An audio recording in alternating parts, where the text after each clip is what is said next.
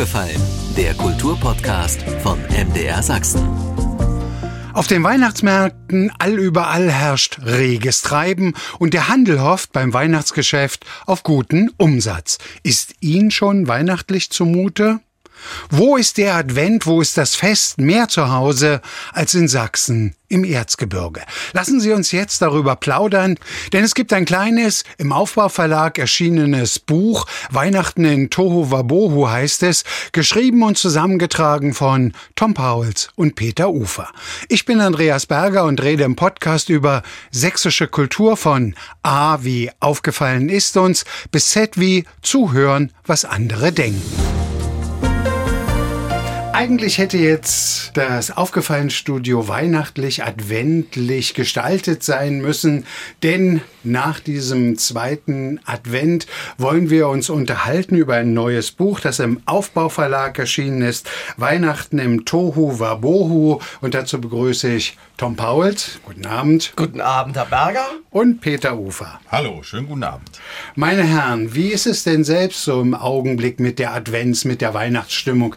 Ist Ihnen schon beiden so wirklich nach Besinnlichkeit? Naja, Weihnachten ist ja vor allen Dingen Hoffnung. Hoffnung auf eine ruhige, auf eine besinnliche, auf eine liebenswerte Zeit, aber genau das ist noch nicht eingetreten. Bei dir vielleicht, aber bei mir auf jeden Fall, weil wenn man das so hemdsärmlich sagen darf, wir uns selber einkitschen mit verschiedenen Programmen bei uns im Theater und auch mit der Elbland Philharmonie bin ich unterwegs und habe mehrere Weihnachtskonzerte und bei mir spiele ich Attention Please heißt das eine und die Weihnachtsgans Auguste, sodass ich jeden Tag auf der Bühne bin mit Weihnachtsdeko, mit Weihnachtsmusik, mit Glühwein vorher und hinterher und das ist natürlich schön. Ich bin schon in Weihnachtsstimmung. Und das nennst du eine ruhige Zeit. Du bist doch nur unterwegs. Du bist zum Beispiel mit in Tohuwa War in Leipzig. Auch, ja, das stimmt. Ja. Auch im Gewandhaus. Trotzdem, das ist für mich weniger Arbeit. Das ist schon wirklich, man kommt so. selber in Stimmung. Aber gefällt warum ein Kitchen? Na, das nennt man so. Das nennt man als, äh, als Schauspieler. In, in, ja, eben, das habe ich sehr hemdsärmlich gem- gesagt, aber ich meine es ist Einfühlen. Ah. Ja, aber das klingt so hochtrabend. Ich fühle mich in die Weihnachtszeit. Nee, was soll man, ich kitsche mich ein. Und, und das- Weihnachten hat auch ein bisschen mit Kitsch zu tun. Und da Ach, Kitsch. und so. Ach so, ich habe jetzt verdacht, du bist in der Küche. Ach so, wegen Attention, please. Ja, Kitchen. Also, es gibt dieses kleine, feine Büchlein Weihnachten in Tohuwabohu, das wahrscheinlich irgendwann im Sommer entstanden ist. Wie bringt man sich da überhaupt in Nee, das Weihnachtsstimmung? ist also genau genommen, es ist im Frühling entstanden. also draußen waren die Schneeglöckchen und die Märzenbecher und die Narzissen kamen langsam raus. Aber da war ja die Erinnerung an das vergangene Weihnachten eigentlich noch frisch. Und so ein richtig gutes Weihnachten, das halt ja auch nach und da kann man lange davon zehren. Und insofern ist es uns nicht schwer gefallen, uns gegenseitig die Geschichten vom vergangenen Weihnachten nochmal zu erzählen.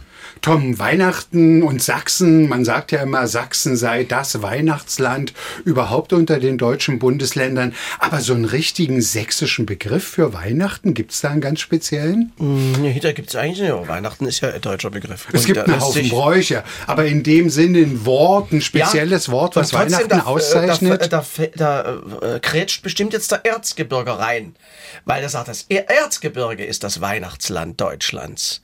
Ich habe nämlich mal ein Programm gespielt in Chemnitz in der Stadthalle. Und da haben die Leute sich beschwert, die Erzgebirge. Die haben gesagt, das ist nicht Weihnachten, was Sie hier anbieten. Das hat mit, Sie haben englische Weihnachtslieder gesungen. Sie haben Texte gemacht äh, äh, aus Leipzig und so weiter. Das geht nicht. Wir sind das, das Weihnachtsland. Das hat mit Weihnachten. Wir sind enttäuscht. Das hat mit Weihnachten nichts zu tun. Dachte ich mir, um Gottes Willen. Entweder stellst du jetzt alles um, lernst auch noch zittern. Ne? Und brennst der Räucherkerzel Kerz- Kerzeln an. Ne? Oder du trittst nicht mehr in Chemnitz auf in der Weihnachtszeit. Und was hast du gemacht? Ich trete nur noch in, in Pirna auf. Wenn wir beim Weihnachtsland Sachsen einmal sind und Tom gerade seine Erlebnisse aus dem Erzgebirge erzählt hat, dann muss man natürlich schon dazu sagen, dass natürlich gerade Seifen eins dieser sächsischen Städte, eine dieser sächsischen Städte ist, wo zum Beispiel eben der Nussknacker erfunden wurde. Also da gibt es ja die Dreherei Fichtner, Füchtner, wo nicht nur der Urgroßvater den ersten Nussknacker überhaupt hergestellt hat, sondern wo heute noch sozusagen die Nachfahren die immer noch herstellen. Und es ist aber nicht nur Tradition und es ist eben nicht nur Vergangenheit, sondern im vergangenen Jahr hat eben jener Erzgebirgler Seifner den Nussknacker zum Beispiel ins All geschickt. Er hat ihn also sozusagen mitgegeben, dann war der oben in der Umlaufbahn. Und in diesem Jahr hat er gesagt, Mensch, vielleicht haben wir ja keinen Strom. Da greifen wir zurück auf die Idee des Urgroßvaters. Und jetzt hat er gesagt, ist doch kein Problem. Dann stehe ich einfach an der alten Drehbank und drücke unten hin und her, so wie früher an der Nähmaschine. Und da macht er jetzt eben ohne Strom seine Nussknacker. und es geht auch heute wieder. War das eigentlich ein Wunsch des Verlages, so ein Buch mal zu machen? Oder drängte es Sie beide das muss einfach mal erzählt werden. Nein, das war tatsächlich ein Wunsch des Verlages. Die Verlagschefin hat uns angerufen und es gibt eine Reihe, eine Weihnachtsreihe. Da hat auch schon Faller da zum Beispiel, hat ein Buch, Fontane. Also es sind sehr, schon sehr, und Theodor Sturm in dieser Reihe. Da fühlen wir uns natürlich hochgeehrt, dass wir auch in dieser Reihe schreiben durften. Und wir haben ja nicht nur uns die Geschichten erzählt und gemeinschaftlich aufgeschrieben, sondern wir haben weil wir wussten, dass es so ein literarisches, hochwertiges Programm ist, natürlich auch gute Sachen ausgewählt von anderen uns liebevoll verbundenen und aber auch von Literaten, die wir verehren. Ja, genau. Und, mhm. und dann, wir wollten auf der anderen Seite auch mal was sammeln. Und zwar, wir haben ja wirklich einen Haufen Mappen, wo wir sagen, das trägst du jedes Jahr vor und das kommt an und das finden wir selber schön. Und das ist, äh, sind einfach die gesammelten Werke. Und dann haben wir uns gegenseitig auch noch unsere Weihnachtserlebnisse erzählt und die sind dann hier drin in diesem Buch. Wir sind zum Beispiel sehr glücklich, dass auch Bernd Lutz Lange uns eine Geschichte zur Verfügung gestellt hat, der ja auch tolle Weihnachtserlebnisse hat. Und er hat einen sehr schönen Weihnachtsbaum zum Beispiel zu Hause in Leipzig, wo er aus aller Welt Dinge dranhängt, die er sich mitbringt. Und das fanden wir auch eine, eine schöne ja, Geschichte, genau. die uns gefallen hat. Und dann eben im Dialekt sind ganz viele Geschichten, insbesondere eben die Gedichte von Lene Vogt, die ja wirklich auch sehr heiter sind und mit Weihnachten zu tun haben. Wenn wir hier heute so beieinander sind und das Weihnachtsfest so langsam einläuten und die Adventsstimmung genießen, welches Lene Vogt Gedicht mit welchem wollen wir eröffnen? Vielleicht mit dem Kachelofen? An e Kachelofen. Wenn sie alle auf der Straße krumm vor Kälte schneller löwen, Tröpfchen bammeln an der Nase, ja, da schätzt der Mensch sei Öfen. An de Kacheln lehnt man gerne, dann sei Kreize fünf Minuten und fühlt nüff bis ins Gehirne eine heiße Welle fluten. Nunterwärts in beide Füße fließt de Welle sanft zurück, selig wie im Paradiese steht man da und feigst vor Glück. Du, mein Öfchen, meint man leise, und ist wirklich tief gerührt, wenn man eben auf solche Weise der Verbundenheit erst spürt. Oh, mir wird's ganz warm. Oder, es ist aber nochmal, äh, das ist ganz interessant, Lene Vogt hat ja auch Hochdeutsch geschrieben und die hat ein ganz schönes Ding. Geht auch um Kachelofen. Ein Kachelofen träumt. Ich weiß, dass ich ein kleines Kunstwerk bin, zu Schmuck und neu. Ich zähle erst drei Tage. Tritt morgen früh die Kundschaft vor mich hin, dann wählt man mich. Das ist wohl keine Frage. Wer wird es sein, der mich zum Freunde nimmt? Wie schade, dass ich selbst nicht darf entscheiden. Der Gegenstand gehorcht. Der Mensch bestimmt. So ist's nun einmal und ich muss es leiden. Gern käm ich zu einem stillen Mann, der Weisheit schlürft aus alten Folianten. Er schaute oft gedankenvoll mich an. Doch niemals möchte ich zu Kaffeetanten. Nett wär's wohl auch bei einer Tänzerin, die wärmt an mir die spielerischen Glieder. Doch ob ich dafür auch der Rechte bin? Ich fürchte fast, da wirke ich zu bieder. Ach, Manchmal weiß ich selbst nicht, was ich mag. War, der mich schuf, von gleichem Wankelmute? Man sagt, dass uns ein Handwerksschlag die Prägung gibt nach des Erbauers Blute. Vielleicht Auch wählt mich eine Mutter aus fürs Kinderzimmer, wo noch Märchen weben. Dort fühlte ich am tiefsten mich zu Haus, weil Märchen toten Dingen Seele geben. Oh, das ist ja wunderbar. Ist das niedlich? Ja. Nachzulesen in Weihnachten in Tohu Wabohu von Tom Pauls und Peter Ufer, erschienen im Aufbauverlag. Wie muss ich mir das bei Ihnen beiden im Augenblick zu Hause vorstellen? Eine endlose Kolonie von Räuchermännern, Weihnachtsmännern, Pyramiden, an der Decke Herrnhuter Weihnachtsstern. Also erstmal wohnen wir ja nicht zusammen. Insofern, Davon, insofern davon bin ich erstmal ausgegangen, muss aber ich meinte, wie ist das bei jedem Einzelnen zu Hause? Ja, also ich glaube, beim Tom ist es etwas anders als bei mir, weil du bist ja sozusagen schon in vollkommener Vorbereitung. Bei uns zu Hause ist das ein bisschen anders. Wir sind also erst so am zweiten Advent ungefähr, kommen wir so langsam in Weihnachtsstimmung. Und da wird natürlich, und der hängt auch jetzt schon, der Herrnhuter Stern aufgehangen. Herrnhuter Sternemanufaktur ist ja gerade 125 Jahre alt geworden, Herrnhut selber 300 Jahre. Und da hat man diesen wunderbaren Stern da hängen und er leuchtet. Und du hast ihn ja mal fälschlicherweise auf. Ja, ich sollte, ich sollte den aufhängen. Also es war schon der vierte Advent, also war kurz vor knapp und alles. Und meine Frau sagte, hast du endlich mal das Ding aufgehängt? Und ist dann einkaufen gegangen.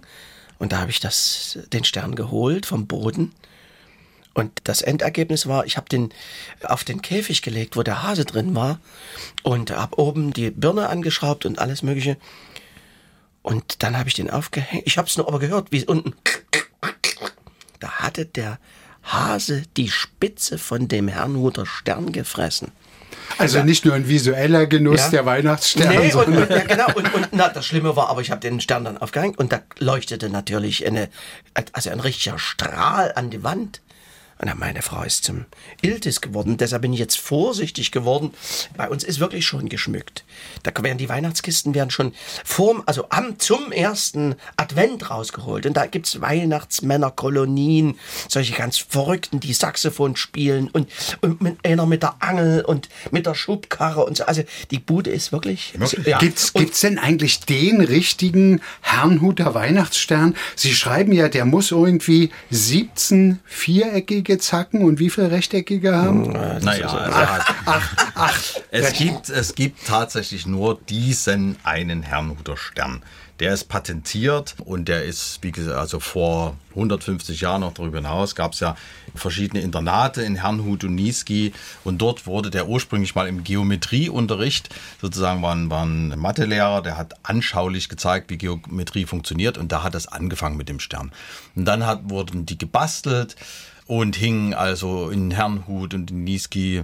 Und dann hat irgendwann der Herr Verbeek, Verbeek, das war ein Holländer, ein Geschäftsmann, der kam nach Herrnhut und hat das dann patentiert und hat angefangen, die zu verkaufen.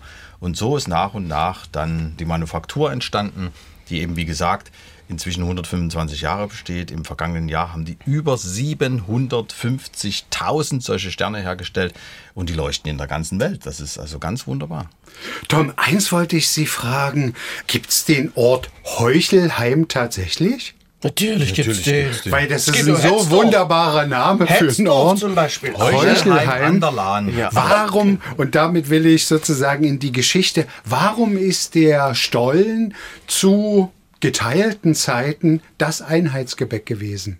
Naja, wir haben, das, das, das Witzige ist, wir ja, haben ja nicht gehabt. Es gab ja nicht und wir hatten auch nicht, obwohl wir alles hatten. Aber die Inkredenzien einer Stolle, wie der Leipziger sagt, oder des Stollens, waren ja nicht zu haben. Wir haben uns mit Ersatzstoffen quälen müssen. Und da hatte Westverwandtschaft immer das gute Zeug, also Mandeln, Rosinen, Mazisblüte, also das, was man so braucht an exotischen Gewürzen, rübergeschickt nach dem Osten und dann wurde der Stollen gebacken und nach dem Westen geschickt, um dann wieder andere Sachen, ja, die, die es nicht so gab, zu bekommen.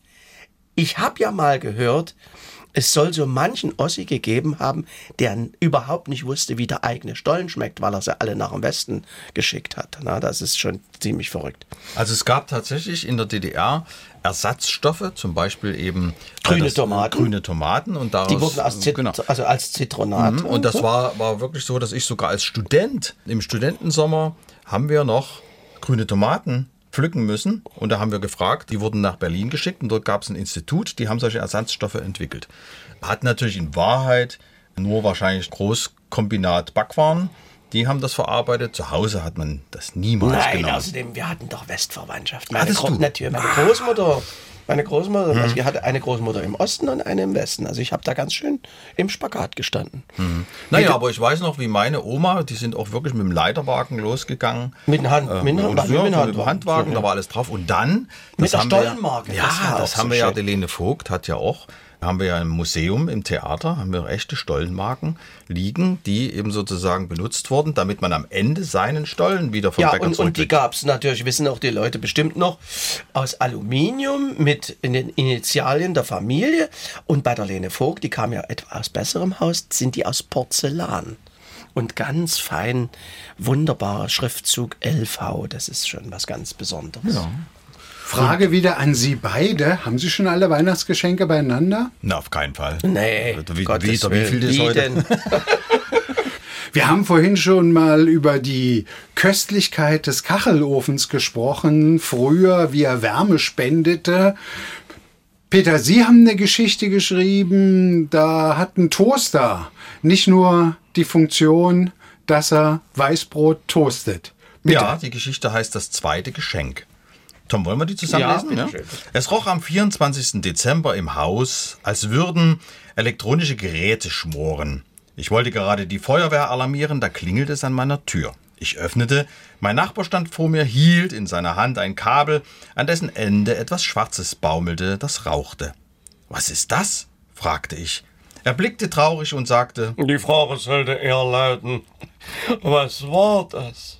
Ich wollte ihm sagen, dass er ein Krümelkacker sei, da gab er mir zu verstehen, dass das verkohlte Teil am Ende des Kabels einst ein Weihnachtsgeschenk gewesen sei, ein Klappbrotröster made in GDR. Er sagte, Dieses Produkt aus der Konsumgüterproduktion habe ich meiner Frau zum Nikolaus 1979 geschenkt und es arbeitete bis vor wenigen Minuten einwandfrei. 40 Jahre hat's jeden Morgen im Advent Brot geröstet, ohne jemals zu schwächeln.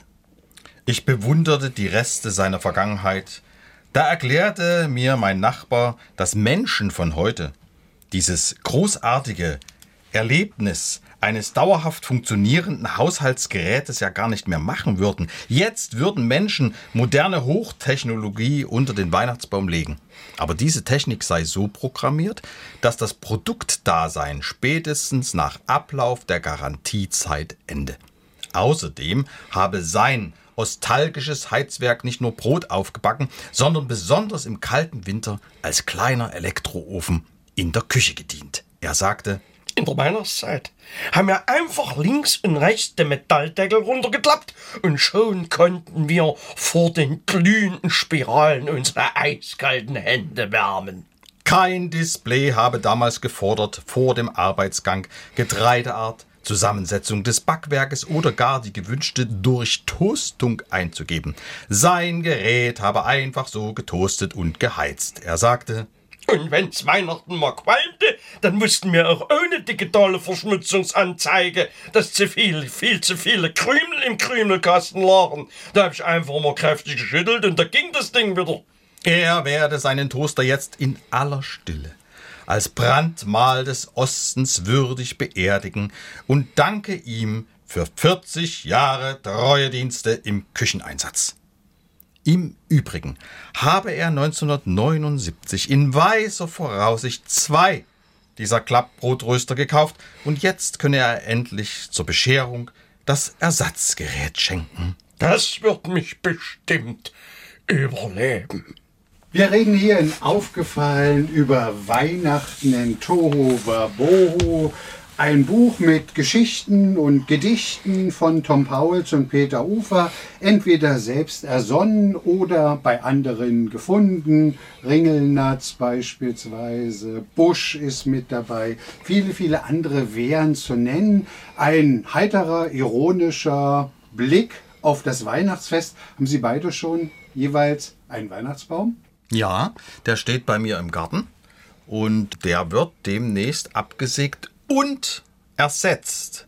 Denn das ist ja ein klimaneutraler Weihnachtsbaum. Das heißt, ich säge den einen um und es wird ein neuer, kleiner, der wächst dann wieder ran und dann kommt er in die Stube und wird schön geschmückt. Und, man, und der andere wird dann auch wieder abgesägt, oder was? Ja, aber eben erst in ein paar Jahren.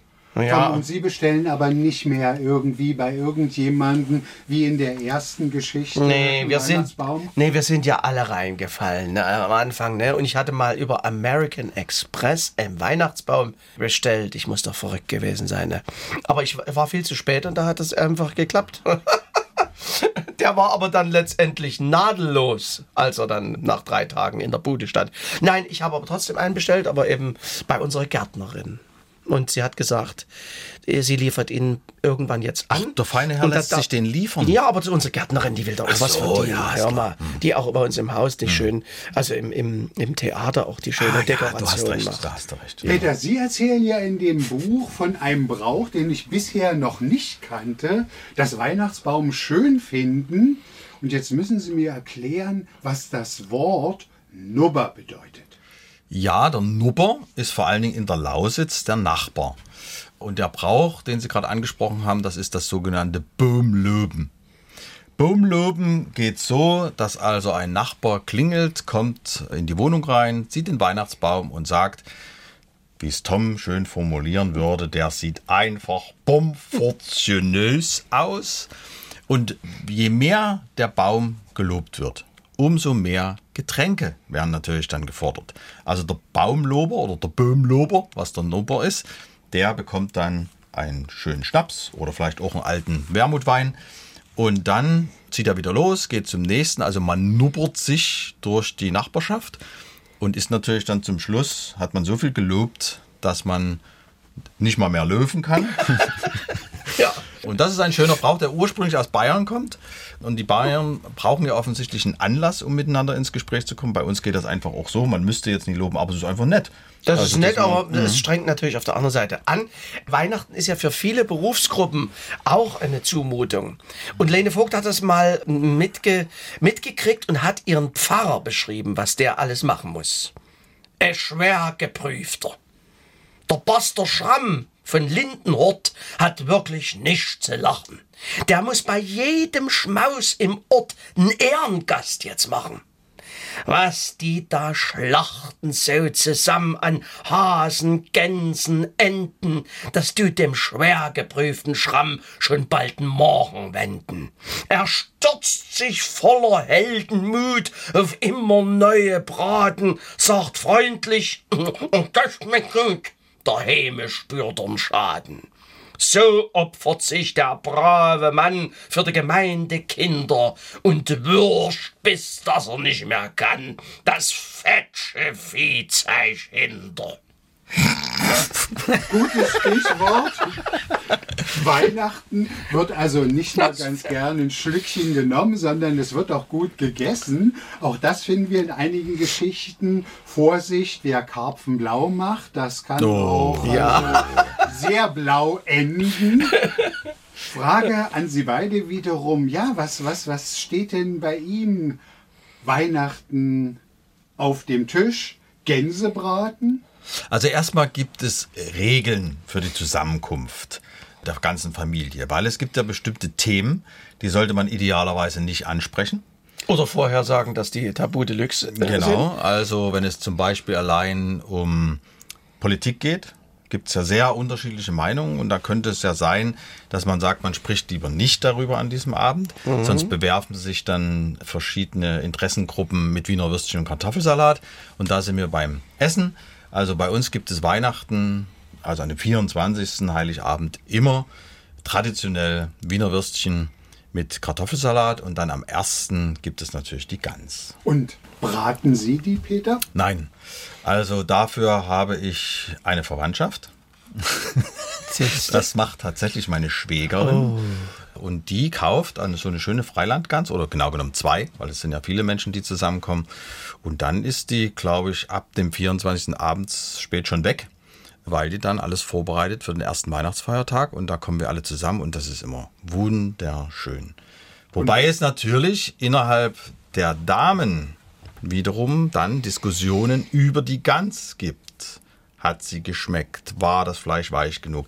Wie viel wurde rein, also was man alles reinsteckt in so eine Gans? Wie lange? Wurde sie gut genug übergossen mit der Soße?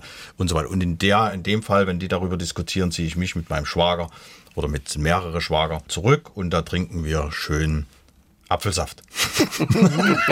Ich glaube, bei Pauls ist es auch so, nicht wie bei den Buddenbrocks, dass es Puter gibt, sondern es gibt Gans. Ja, auf jeden Fall auf der Insel. Aber am 24. ist es so, wer dort mit teilnimmt von meinen Kindern, die dürfen sich's raussuchen. Das, es gibt manche natürlich. Ach, Wahl- ihr habt ja, ja, Wahlessen. weil es manche, man, Wahlessen, die sagen oh. manchmal sogar, sie würden gerne am Weihnachtsabend Königsberger Klops essen. Ja, das gibt's auch. Die müssen es nur sagen. Und meine Frau, die ist ja wirklich so besorgt. Ich muss mal was über Advent erzählen. Am 1.12. kriegen jetzt immer noch die Kinder und nicht nur die Enkel, sondern auch die Kinder noch einen Adventskalender. Ja. Und wenn der, ja, aber 40, der eine, Na äh, der ja. eine ist 40. Da, irgendwann ist doch mal Schluss. Egal, wie alt ich bin, ich will einen Haben sie gesagt, Adventskalender ja, und wenn die anderen auch einen kriegen und wenn der Enkel, da wollen die auch alle. Genau. Äh, Wann endet denn das mal? Nie. So. Naja, und zu Weihnachten gibt's Gans, aber die kenne ich schon. Die Gans, die gucke ich mir schon im August an, im September an und so weiter, weil die auf dem Lande ist. Und, Und die, die, sprichst die Jahr? Hm. Ja, die Bäuer, ich grüße die. die. die- Also ich sage nicht, eh, hallo, ich, im, demnächst bist du fällig, das mache ich Nee, nicht. das wär- aber ich beobachte sie, ob sie gut ist. Die ist die ganze Zeit im Freien und wunderbar und kriegt auch wirklich die feinsten äh, Aber das ist ja wie bei der Weihnachts- ganz das August, ja. Sekunde, Sekunde, meine Herren. Und wie ist das jetzt mit Ihrer Schwiegertochter geklärt, die mehr so vegan orientiert ist? Ja, das stimmt, ist sie. Und wir können dann eben etwas mehr essen. Und sie kriegt dann einfach nur Söschen und Kloß. Wobei man eben sagen muss, dass ja eigentlich eine Gans vegan ist. Ja. Also erstmal äh, isst sie das, ja, isst sie das vegan. ganze Jahr nur Grünzeug. Ja, sie ein schönes Leben Sie wird gehabt, ist gestopft mit Grünzeug. Also insofern, ich finde, Gänse sind vegan. Gänse sind vegan. Peter, Sie haben noch einen Vorschlag gemacht in einer Geschichte oder Sie, Sie erzählen in einer Geschichte von einer Mietoma. Und als ich das so gelesen habe, dachte ich, okay, fürs Schmunzeln ist es jetzt erstmal ganz gut, aber eigentlich könnte das auch ein, in der Gesellschaft Nachahmung finden. Absolut. Ich habe, also es gibt ja, kann man ja über die Arbeitsagentur, kann man sich ja Weihnachtsmänner mieten oder leasen, je nachdem. Das sind ja meistens Studentinnen oder Studenten, meistens sind es Studenten, die einen Weihnachtsmann spielen. Und dann gibt es auf der anderen Seite Altersheime, Seniorenheime, wo Großmütter und Großväter leben, oft einzelne, alleinstehende Frauen. Und warum sollen die denn alleine zu Hause dort, wo sie sind, rumsitzen? Auch da könnte man, und das ist mein Vorschlag, sagen, man kann diese Omas mieten, nimmt sie mit nach Hause, feiert mit ihnen ein schönes Weihnachtsfest und dann bringt man sie zurück. In der Geschichte ist es so, die ist natürlich ein bisschen übertrieben, dass mein Nachbar das realisiert und er kriegt dann auch immer einen Beipackzettel mit. Jeder Oma angehangen, wo also die Medikamenteneinnahme dabei steht und so weiter und gegen was die allergisch sind. Es kann ja sein, es ist eine gegen das Aufreißen von Geschenkpapier allergisch oder sowas. Und er hat auch einmal erlebt, dass sich das Gebäck, also diese, der Keks im Gebiss bei einer Ja, ja. Äh, Oma, ja, aber das ist jetzt alles.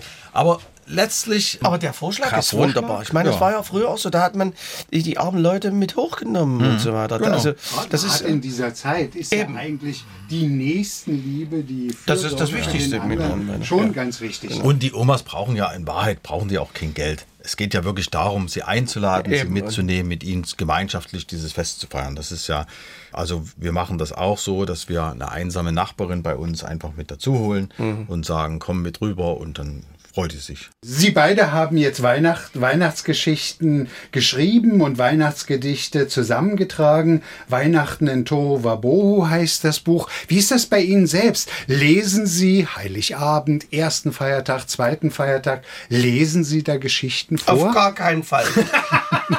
nee. Ich habe ja den ganzen Dezember gelesen und erzählt und gesungen und gemacht. Nein, Weihnachten möchte ich mit Weihnachten nichts zu tun haben. Peter? Bei uns ist das tatsächlich so, dass jeder, der da ist, eine Weihnachtsgeschichte vorliest oder etwas vorspielt. Ich muss nichts. Ach, deswegen haben Sie das Buch geschrieben, Ja, damit Sie eine genau. Geschichte haben zum Vorlesen. Ja, Ich habe das Glück, auch nichts vorlesen zu müssen, weil ich, aber das bleibt bitte unter uns, den Weihnachtsmann spiele. Ah, ich habe mich schon gewundert. Ich hoffe, wir haben Sie ein bisschen neugierig machen können auf dieses Buch. Lesen muss man es natürlich selbst. Aber ich hoffe mal, wir haben jetzt genügend Rosinen ausgelegt, damit Sie sich für die Geschichten interessieren. Zu einem richtigen Weihnachtsfest gehört eigentlich auch Schnee. Ob der dieses Jahr 2022 kommt, wissen wir nicht. Aber Tom, ich dachte, vielleicht hören wir auf mit Lene Vogt und dem Schneemann mit Brille. Der Schneemann. Nee, so e Fez, nee, so ne Freude. Wir haben einen Schneemann aufgestellt, da draußen in der Dresdner Heide. Ein Ulkschirm gibt's nicht auf der Welt. De Nase, eine halbe Riebe hat Winkler Spaule eingesetzt und Petzolds Otscher prachtvoll Liebe noch eine Brille anzuletzt. Nee, haben mir gefeixt im Busche. Die ganze Klasse brüllt es raus. Der Schneemann sieht ja um die Kusche genau wie unser Lehrer aus. Ich bedanke mich ganz herzlich bei Tom Pauls und bei Peter Ufer. Vielen Dank und guten Abend und vor allem eine schöne Adventszeit. Vielen Dank. Frohe Weihnachten. Soweit der aufgefallen Podcast von MDR Sachsen, unser kleiner Ausflug in die Weihnachtszeit mit dem Kabarettisten und Schauspieler Tom Pauls und Autor Peter Ufer. Dank ihres Buches Weihnachten in Tohu Wabohu. Ich bin Andreas Berger. Jetzt schon verabreden können wir uns gern für die nächste Folge und vielleicht haben Sie auch selbst eine Anregung, wem Sie im Podcast gern einmal zuhören würden. Schreiben Sie an aufgefallen.mdr.de. Aufgefallen gibt's jeden Montag neu, überall wo es Podcasts gibt und so natürlich auch in der ARD Audiothek. Aufgefallen, ein Podcast von MDR Sachsen.